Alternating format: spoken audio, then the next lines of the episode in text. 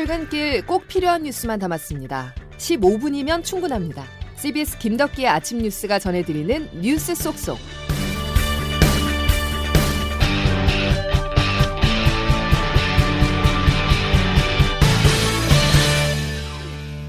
여러분 안녕하십니까. 2월 3일 김덕기 아침 뉴스입니다. 대선 시계가 빠르게 돌고 있습니다. 대통령 선거까지 이제 34일 남았는데요.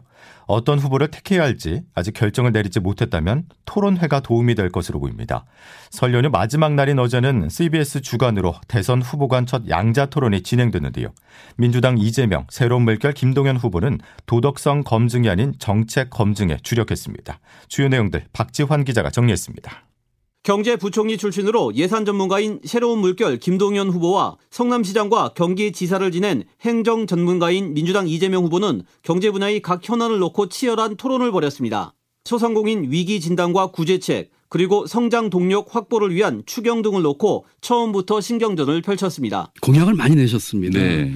650개나 되는데 이 공약 혹시 다 하면 돈이 얼마 드는지 한번 계산해 보셨는지 총액으로 가용한 예산 범위를 넘지 말자라는 걸 정해놓고 그 안에서 조정해 가면서 하고 있습니다. 김 후보는 물러서지 않았습니다. 이것이 과연 얼마나 실천 가능한지에 대해서 정말 면밀히 한번 봐야 되겠다는 생각. 이 후보도 거듭 약속을 지킬 수 있다고 맞받았습니다. 저는 국민에게 약속한 걸 지켜야 된다는 것을 정치의 평생 신념으로 가져온 사람이고 문재인 정부 부동산 정책에 대해서는 두 후보 모두 정책 실패를 인정했습니다. 제가 부총리 때 부동산 대책 가지고 청와대하고 크게 논쟁을 벌리고 싸웠습니다. 지금 이제 공급이 부족하다고 시장이 신호를 보내면 공급을 늘려야 되는데 수요를 억제하려고 일자리 문제와 관련해서는 정부 주도의 단순 일자리가 아니라 노동의 질을 높이고 실천할 수 있는 방안을 제시해야 한다는데 의견을 같이 했습니다.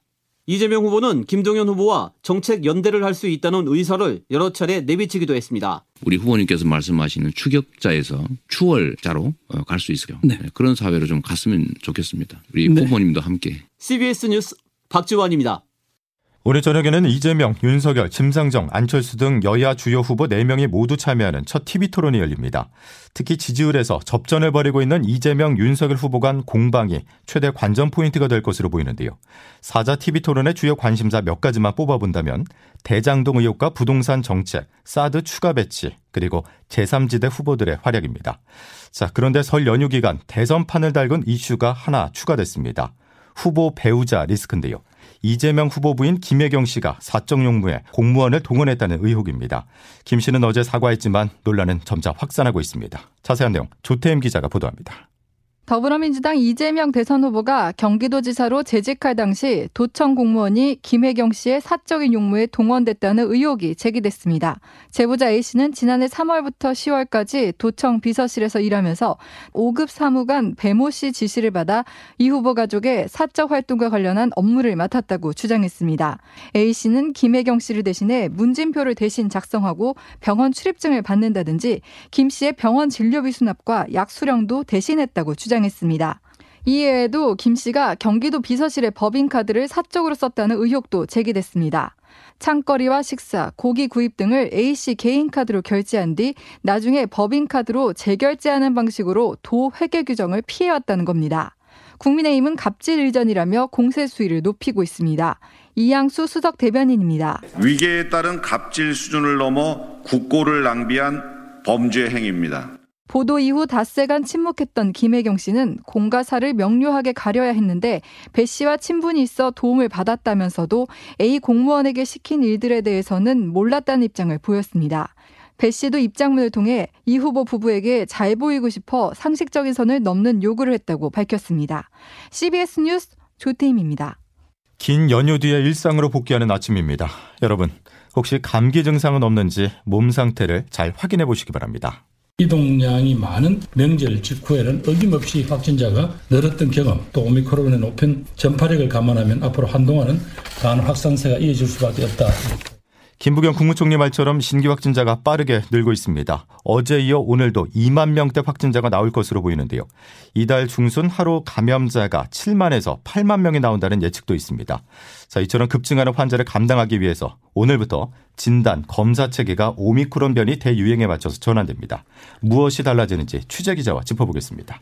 양승지 기자. 네. 새로운 진단 검사 체계가 오늘부터 적용이 되는 거죠? 네.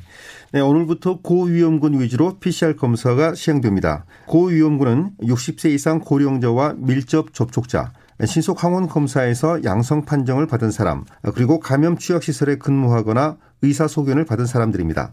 이들은 지금처럼 선별진료소에서 곧바로 유전자 증폭 PCR 검사를 받을 수 있습니다. 예.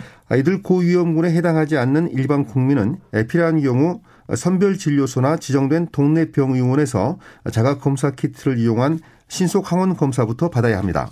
신속 항원 검사 결과 양성이 나온 경우에만 PCR 검사를 받을 수 있기 때문입니다. 예. 손영래 중앙사고수습본부 사회전략반장의 말을 들어보시죠.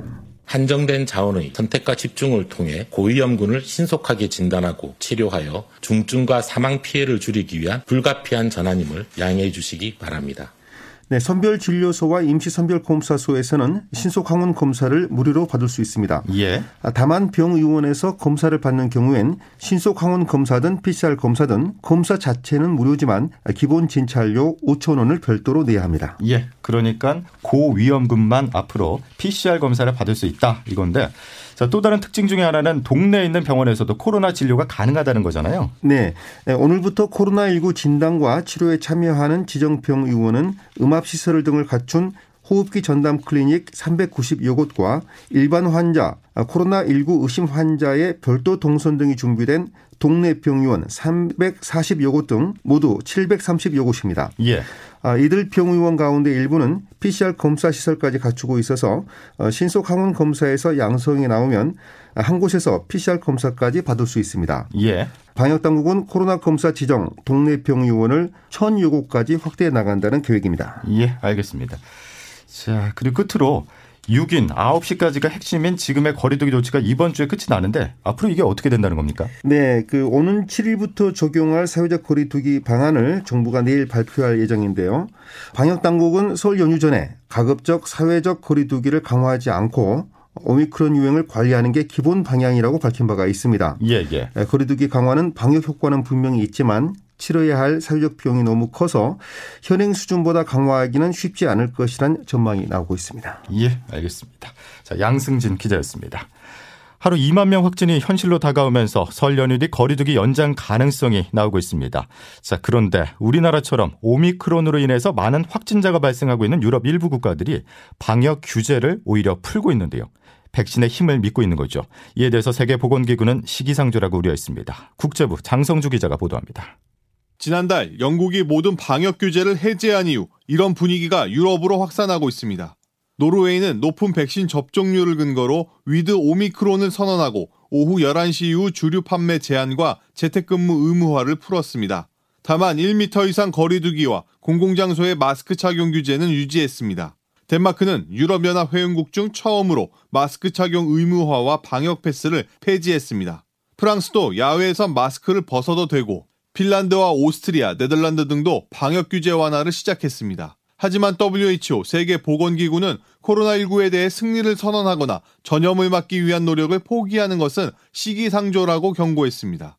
특히 아직 많은 국가에서 오미크론 변이의 유행이 최고조에 달하지 않았다면서 맹목적으로 다른 나라의 방역 규제 폐지를 따라해선 안 된다고 지적했습니다. CBS 뉴스 장성주입니다. 다음 소식입니다. 광주 신축 아파트 붕괴 사고 현장에서 실종자로 추정되는 매몰자 한 명이 발견됐습니다. 구조 작업이 잠시 중단된 데다가 발견 위치 주변 잔해물 탓에 수습에는 상당 시일이 걸릴 거란 전망입니다. 정성욱 기자입니다. 이번 붕괴 사고에서 네 번째 실종자가 발견된 건 그제 오후 4시 20분쯤입니다. 구조 당국은 건물 26층에서 내시경 카메라를 통해 실종자의 신체로 추정되는 일부를 확인했습니다. 실종자는 사망한 것으로 추정되는데 붕괴 현장 아래쪽에 매몰돼 있어 신원을 확인하고 수습하는 데는 다소 시일이 걸릴 전망입니다. 2일 소방청 119 대응국장입니다. 네 번째 발견된 분은 붕괴 매몰 부분의 가장 하부에 위치해 있어 수습에는 장시간 소요될 것으로 판단됩니다.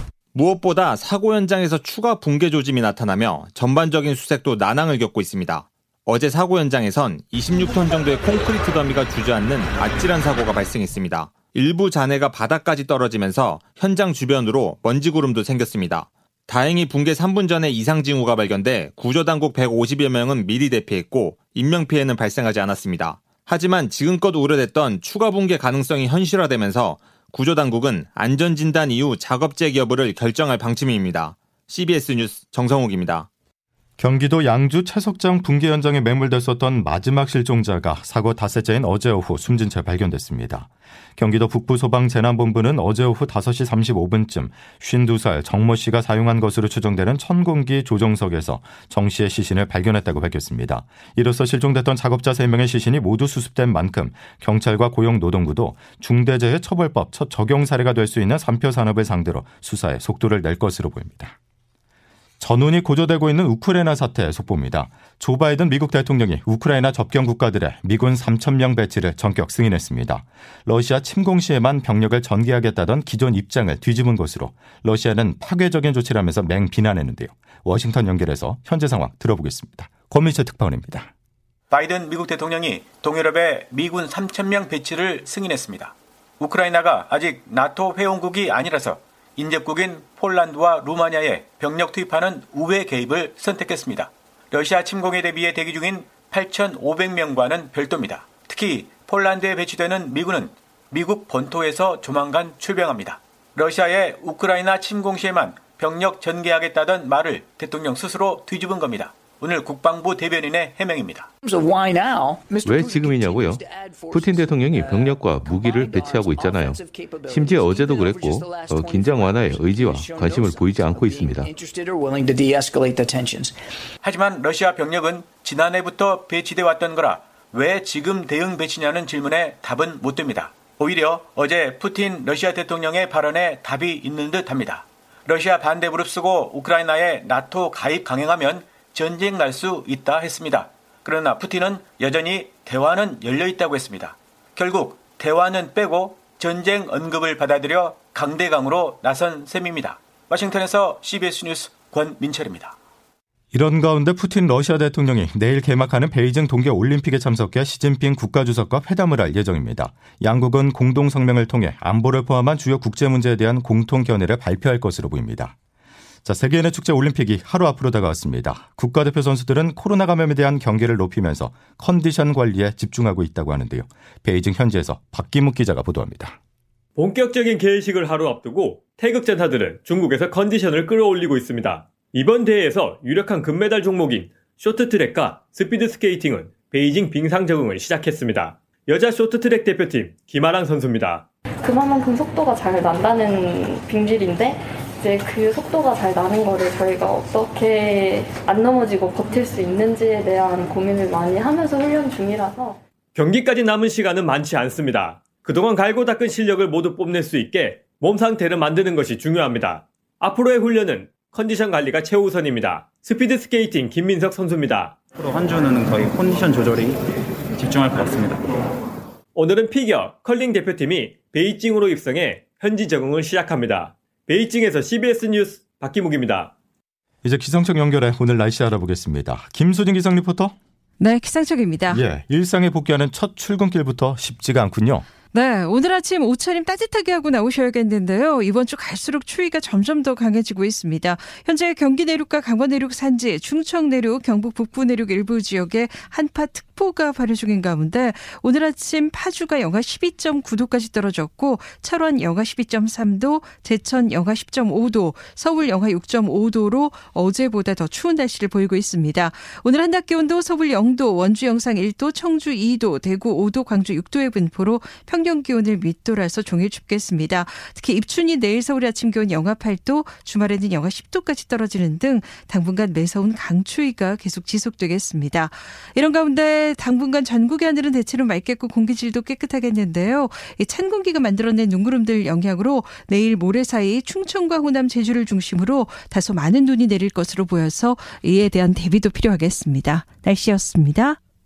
설 연휴 동안 지역 이동을 하신 분들은 꼭 코로나 검사를 받아 보시기 바랍니다. 시간이 없다면 마스크 단단히 쓰시고요. 대면 접촉도 최대한 자제하면서 여건이 허락될 때 가까운 병원 이용해 보시는 것도 좋습니다. 자, 목요일 김덕기 아침 뉴스는 여기까지입니다. 고맙습니다.